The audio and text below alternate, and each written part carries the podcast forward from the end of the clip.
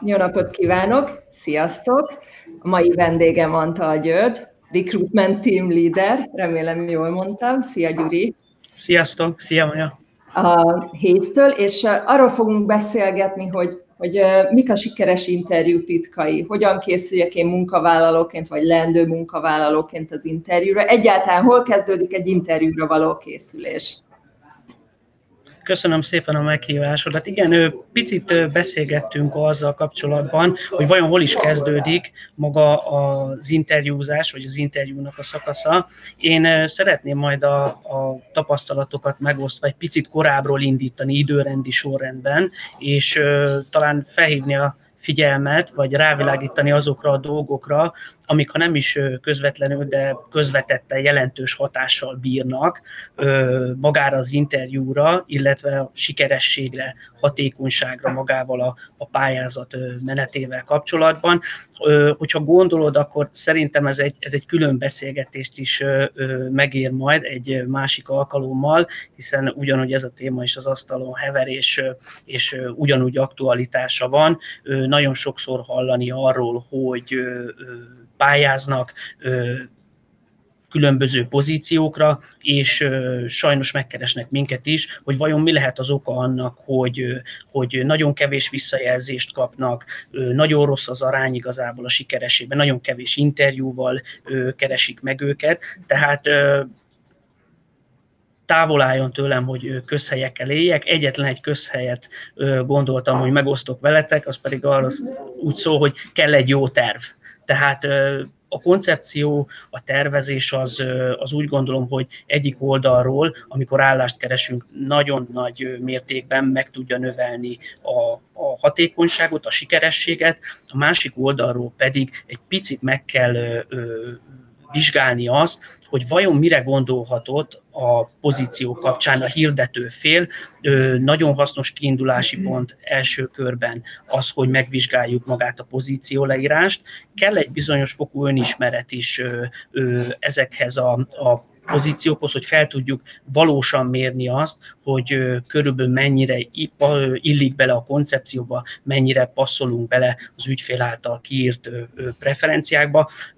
Ha úgy érezzük, hogy nem vagyunk biztosak abban, hogy, hogy helyesen ítéljük meg a mondjuk szakmai tapasztalatban, személyiségben magunkat, akkor azt tudom mindig tanácsolni, hogy vegyük egészen nyugodtan, szak, kérjük egészen nyugodtan szakemberek segítségét, vagy akár kérjünk meg mondjuk bárkit, baráti, ismerősi, családi körből, hogy legyen olyan kedves külső szemlélőként mondjuk egy pici visszajelzést adni a számunkra, milyennek is látnak minket személyiségben, mik a mi erősségeink, mi az, amiben esetleg mondjuk fejlesztésre szorulunk adott esetben. Tehát száz százalékban meg kell egyeznünk a kiírásnak, vagy azért ezt lehet rugalmasan venni?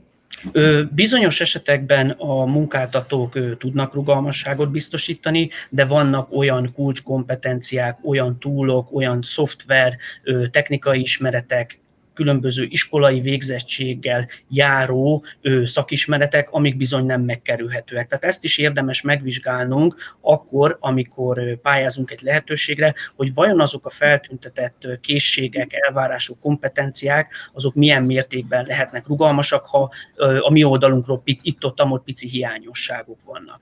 Tehát mindig azt szoktam mondani, hogy, hogy vannak olyan gépek, amik teljes egészében áthidalhatóak, és örömmel jelenthetem be, vagy örömmel említhetem azt, hogy nagyon sok esetben nekünk az a tapasztalatunk, hogy nem probléma az, hogyha pici hiányosság van a tapasztalatban, és van lehetősége a, a munkáltatónak a, a, ezeket a tapasztalatokat felzárkóztatni, feljebb, feljebb vinni esetleg belső oktatások kapcsán, viszont azt látják, hogy valósan érdeklődik valaki a lehetőség kapcsán, motivált a lehetőség kapcsán, azt érzik, látják rajta, hogy szeretné csinálni ezt a lehetőséget, és ebben az esetben ezek a, ezek a határok, ezek, ezek könnyebben össze tudnak mosódni. Tehát igazából lelkesnek kell lenni a, munka, a leendő munkavállalónak, és ez látszódjon rajta?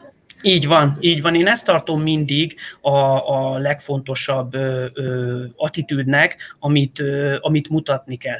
Ö, kitérek majd arra is, hogy ö, hogyan legyen például szinkronban a verbális és a nonverbális kommunikációnk, mert ö, nagyon sok esetben ö, érkezik olyan visszajelzés, mondjuk ö, ügyféltől, hogy ö, de hát ö, nektek azt említette, hogy, hogy lelkes volt, és ez mondjuk kevésbé látszódott a nonverbális kommunikáción, tehát ezért nálunk nagy hangsúlyt fektetünk arra, hogy amikor személyesen találkozunk jelöltjeinkkel, akkor a személyes interjú kapcsán egyik oldalról ne csak a tartalmat figyeljük, ne csak a beszélgetésünknek a, a, a, a, a témáját, a, a szöveg részét figyeljük, hanem figyeljük azt is, hogy, hogy adott esetben mondjuk a nonverbális kommunikáció az mennyire van szinkronban az elmondottakkal, és ezért is azt szoktuk tanácsolni, hogyha van lehetőség, akkor, akkor akár próbáljuk el magát az interjút, vagy, vagy kérjük például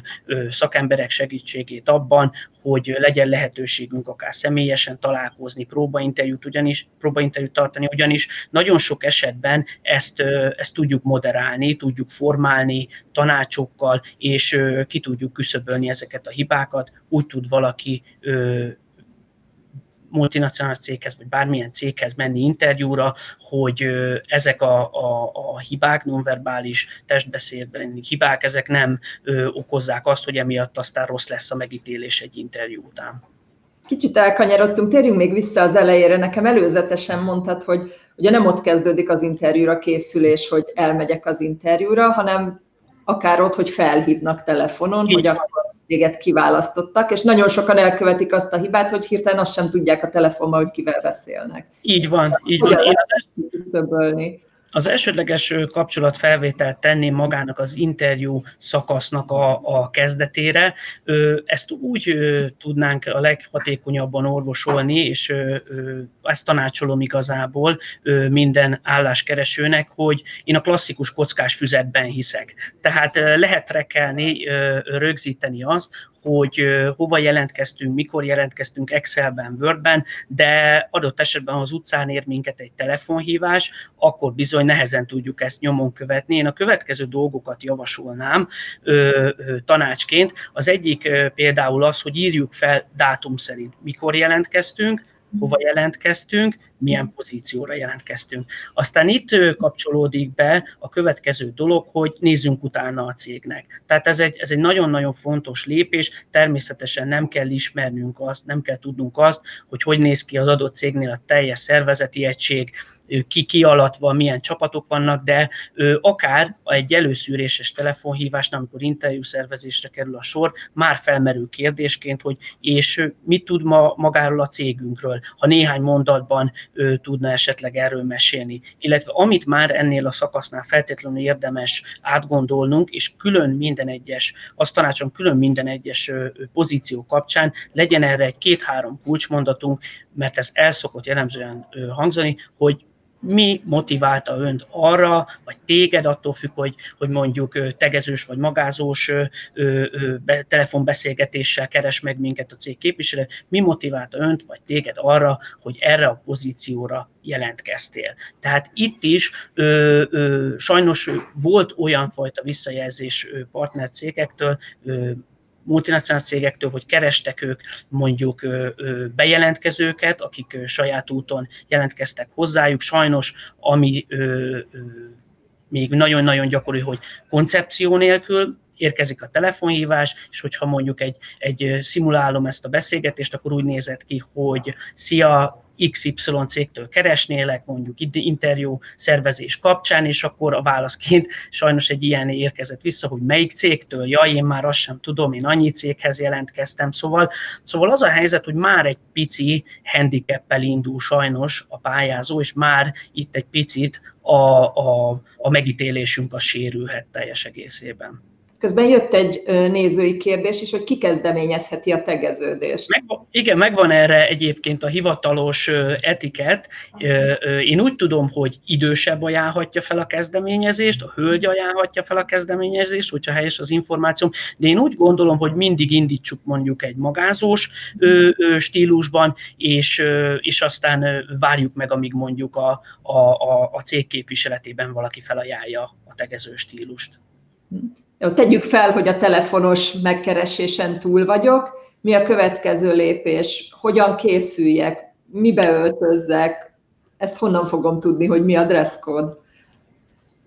Alapvetően egy picit érdemes itt is, ahogy javasoltam neked, végig gondolva, amit említettem, akkor a végig gondolva a pozíció leírást is, hogy miről is szólhat a megpályázott pozíció, érdemes egy picit végig gondolni magát a, a vállalati kultát. Ugye vannak ezzel kapcsolatban különböző sztereotípiák, IT-sokkal kapcsolatban, hogyha hogy sokszor pont ellentetjéként működik, hogyha egy IT céghez például említették, hogy bemegyek öltönybe, nyakkendőbe, akkor hm, picit é, picit környezetidegen leszek, viszont van a másik ellentetje is, például a banki, befektetési szférában említik azt, hogy nem is az a lényeg, hogy például öltönyben nyakkendő vagyok, hanem a konzervatív irányt képviseljem, tehát a sötétkék, klasszikus fekete nyakkendő, cipő, passzoljon, fekete, sötét, kék nyakkendővel. Én azt tudom mindig javasolni, hogy egy picit mindig öltözzünk fölé a dolgoknak, nem szabad túlzásokba esni természetesen, tehát a, a, a csokornyakkendő frak kombót azt, azt feltétlenül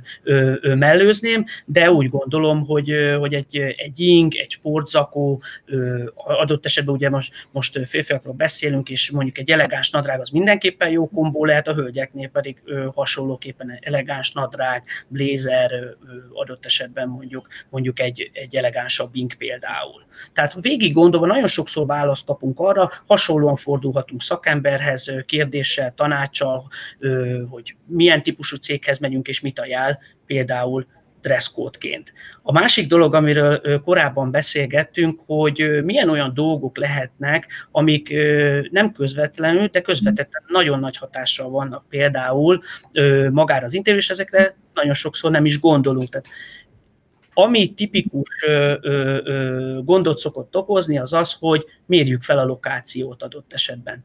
Ö, van olyan cégünk, partner cégünk, akinek a a bejáratát a GPS például egy 5 perc sétára teszi le, ugyanis ott kezdődik a magának a, a, a, a tulajdonokban lévő teleknek a, a bejárata, tehát ott helyezkedik el a bejárat, viszont onnan azért még egy 5 perc séta, míg, míg elérünk ö, magáig a, az irodakomplexumig, illetve rengeteg olyan dolog történhet, nézzük meg, hogy ha tömegközlekedéssel megyünk, autóval megyünk, várható-e terelés, lezárás adott esetben. Én mindig azt szoktam javasolni, hogy érdemes egy 15-20 perccel a megbeszélt időpont előtt érkezni, feltétlenül javaslom, aki dohányzik, annak nagyon hasznos tanács tanácsként tudom említeni az, hogy korábban nem volt ennyire elterjedt a készfertőtlenítő, most sajnos nagyon aktualitása van, de mhm. legyen egy készfertőtlenítőnk, vagy akár mondjuk a földszinti részen nagyon sokszor megtalálható nyilvános mosdó, megmossuk a kezünket, pici parfümöt piszentünk, és hölgyek esetleg a sminket is meg tudják igazítani, és hivatalosan a, a, a, megint csak az üzleti etikett azt mondja, hogy körülbelül 10 perccel a, a tervezett időpont előtt illik a recepción bejelentkezni. Nem jó egyébként, a késés az teljesen természetesen az, az, azt mindenféleképpen próbáljuk meg elkerülni, de ugyanúgy azt írja egyébként a szakirodalom, hogy ugyanúgy tiszteletlenség valaki másnak az idejével, ha mi fél órával előbb megjelenünk a megbeszélt időpontban, nem csak kizárólag a, a, a késés az. A munkaadók nekünk nagyon gyakran visszajelzik, hogy meghívnak valakit interjúra, elfogadja, és nem jelzi, hogy nem megy el. Egyszerűen csak nem megy el. Ez miért lehet, vagy ennek mi az oka?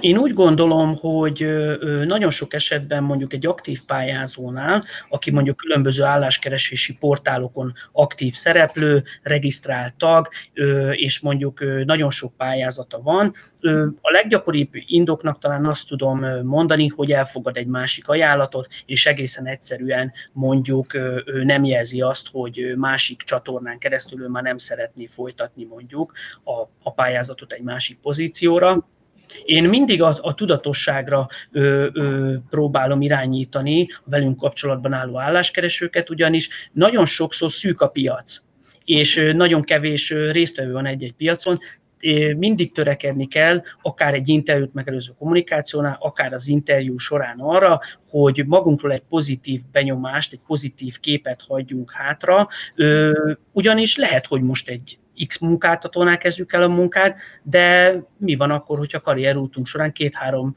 év múlva egy olyan lehetőség érkezik egy olyan cégnél, akinek esetleg nem jeleztünk vissza egy picit inkorrekt módon.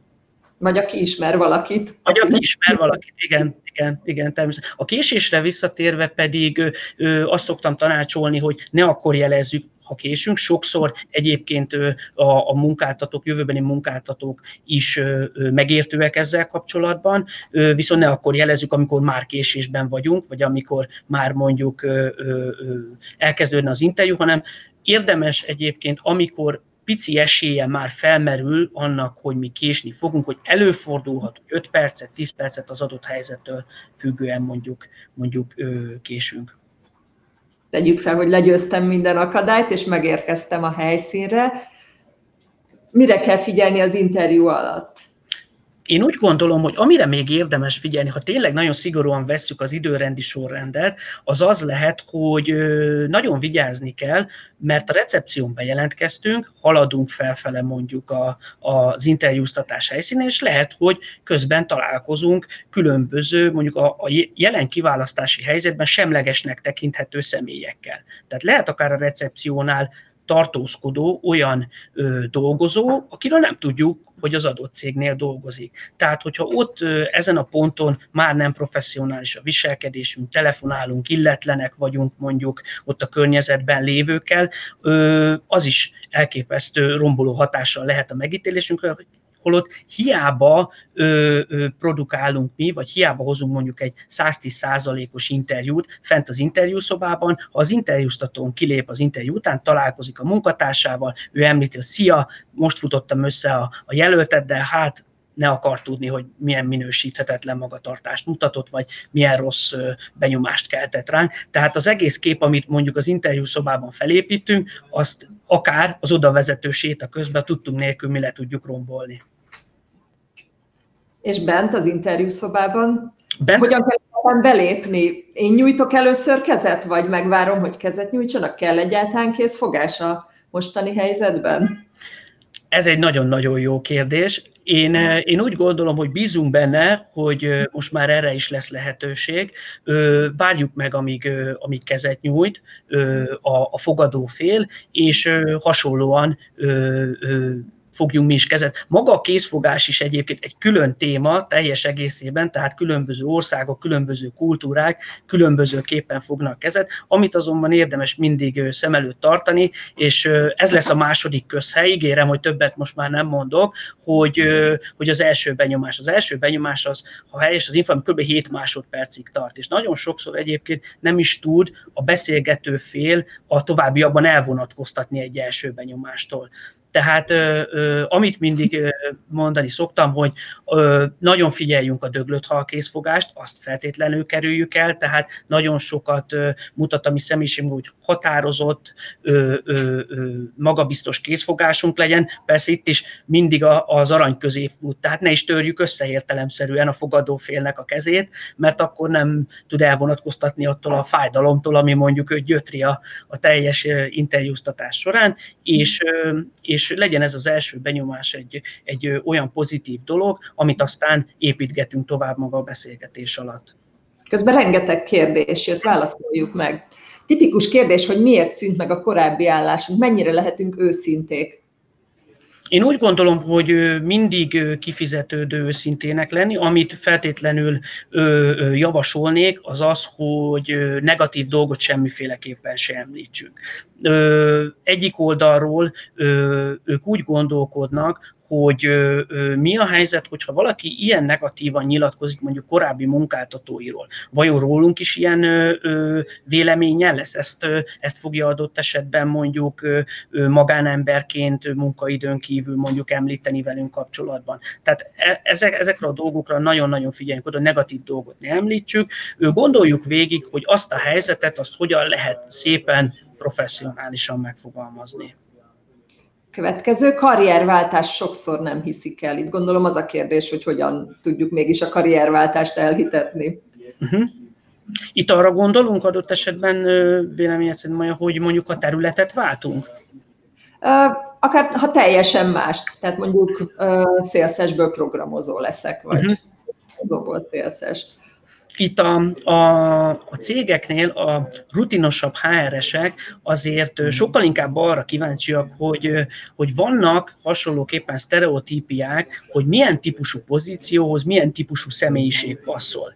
Gondolok itt arra, hogy jellemzően az a, az, az általános elgondolás, hogy mondjuk bizonyos back-office, szélszapportos, administratív pénzügyi pozíciókhoz egy erősebb introvertált személyiség passzol, sales összes kommunikációra épülő pozícióknál viszont jellemzően extrovertált személyiség az, aki mondjuk könnyebben belepasszolhat így a, így a koncepcióba, és általában ez az, amit, amit jobban szoktak boncolgatni, ugyanis a munkáltató mindig azt tartja szem előtt, hogy vajon a vállalati kultúrába, illetve hosszú távon mennyire ö, ö, tudja megtartani. A vállalati kultúrába mennyire illik bele, mennyire passzol bele az adott személyiség, illetve hogy meg, mennyire jellemző mondjuk a hosszú távú elköteleződés.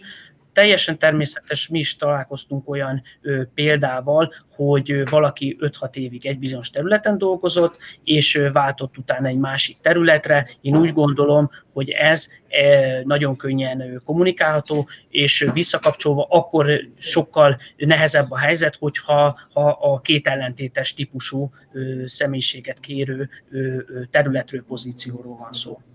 Következő nézői kérdés. Mi van, ha nem HRS, hanem a leendő főnök gyerek témáról kérdez, és a HRS csak lapul a kérdés hallatán? Uh-huh. Megoszlanak a vélemények egyébként ö, ezzel kapcsolatban. Ö, talán az a, az a hivatalos ö, ö, verzió, hogy nem illik felhozni a kérdést legyünk őszinték, azért gyakorlatban nagyon sokszor előkerül ez a, előkerül ez a kérdés. Ö, őszintén kell feltétlenül válaszolni erre a kérdésre, ö, de találkoztunk már olyan példával is, hogy valaki adott esetben ezt különböző személyiségi jogokra, hogyha helyes az információm, ezt, ezt elutasította ezt a kérdést. Rengeteg helyzet van, amit, ami, ami előjöhet igazából ebben a témában, de én itt is azt mondom, hogy legyünk őszinték, hogyha, hogyha egy munkáltatónál ez olyan kardinális kérdés, hogy emiatt mondjuk mi negatív diszkriminációban részesedünk a kiválasztás során, akkor én úgy gondolom, gondolom, hogy nem vesztettünk túl sokat vele, mint jövőbeni munkáltatóval. És jött még egy kérdés, mennyire nyitottak a cégek a leendő csapattal való találkozásra? Szerencsére egyre gyakoribb, hogy magát a, a kezdési időpontot megelőzően különböző orientációs napokat ö, tart a jövőbeni munkáltató. Ezt akkor szoktuk egyébként javasolni partnercégeknek, illetve ők is most már hála Istennek átvetik, amikor mondjuk történik egy megegyezés a, az interjú során, ö, megállapodnak bizonyos feltételekben, és mondjuk elindul egy hosszabb idő intervallumú felmondási idő. Ugye vannak ezzel kapcsolatban is pszichológiában különböző grafikonok, hogy hogy alakul a munkavállaló, a jövőbeni munkavállalónak az érzelmi szintje, amikor mondjuk állásajánlatot kap, akkor a legmagasabb, dopamin, endorfin, nagyon boldog, elmondja a családnak, elmondja a barátoknak, elmondja az ismerősöknek, aztán eltelik mondjuk egy két hónapos felmondási idő esetén mondjuk az első hónap, és akkor hm, hát nem hívtak, nem biztos, biztos, hogy minden rendben van, szerintem minden rendben van, tehát akár orientációs telefonhívást a, a vállalati HR oldalról, illetve a belépést megelőzően egy orientációs személyes találkozást, azt, azt nagyon-nagyon jó szívvel ajánlunk, és kiküszöbölhető ez a, ez a áthidalható ez az időszak. Gyuri, rengeteg mindenről beszéltünk. Van még olyan jó tanácsod, amit az állásinterjúval kapcsolatban elmondanál a nézőknek? Talán még egyetlen gondolat, amit feltétlenül ö, ö, érdemes megemlíteni, és korábban ö, ö, érintettünk, maga a nonverbális kommunikációnak a része, tehát ö, gyakori hibaként tudom azt említeni, hogy a mondandónkat nem igazán tükrözi maga a testbeszédünk. Érdemes ennek utána olvasni most, hogy ez a téma is igazából az asztal heven rengeteg, nagyon, rengeteg cikket lehet ezzel kapcsolatban talán, tehát beütjük, hogy nonverbális kommunikáció, interjú, Google mindent tud, mindenre tud választ adni. Amit feltétlenül javasolnék, hogy kerüljük adott esetben mondjuk a nem egyenesülést, tehát ezt a tipikus elfolyunk a, elfolyunk a székben, a szemkontaktust feltétlenül fontosnak tartanám. Szemkontaktusban is lehet egy pici trükköt alkalmazni, ugyanis azt is ki lehet szúrni, ha valaki mondjuk meretten bámul ránk. Tehát van az a pici trükk, hogy egy picit átrakjuk egyik szemével, követjük a beszélgető partnert, utána meg a másik személyre koncentrálunk, és megfigyelhetitek, majd sokkal természetesebb lesz a szemkontaktusnak a tartása, és nem okoz akkora nehézséget majd, illetve ö, nagyon hasznos tanácsként szokták említeni a, a tükrözést, ami annyit jelent, hogy egy picit kövessük le mondjuk a beszélgető partnerünk, az interjúztatónak a, a, a, az ülését, a testhelyzetét, ha ő előre dől, mi is egy picit ö, dőljünk előre, illetve a keresztbetett lábakkal semmiféleképpen se forduljunk kifele mondjuk a beszélgető partnerünktől, hanem ott is ö, legyen egy nyitott testbeszédünk, ami, ami mondjuk egy, egy, egy, egy konstruktív kommunikációt elő, elő tud segíteni rengeteg mindenről beszéltünk, egy csomó mindent érintettünk, úgyhogy szerintem még fogunk beszélgetni a jövőben. Köszönöm szépen. Köszönöm szépen a meghívásodat. Beszélgetést, sziasztok, viszontlátásra. Sziasztok.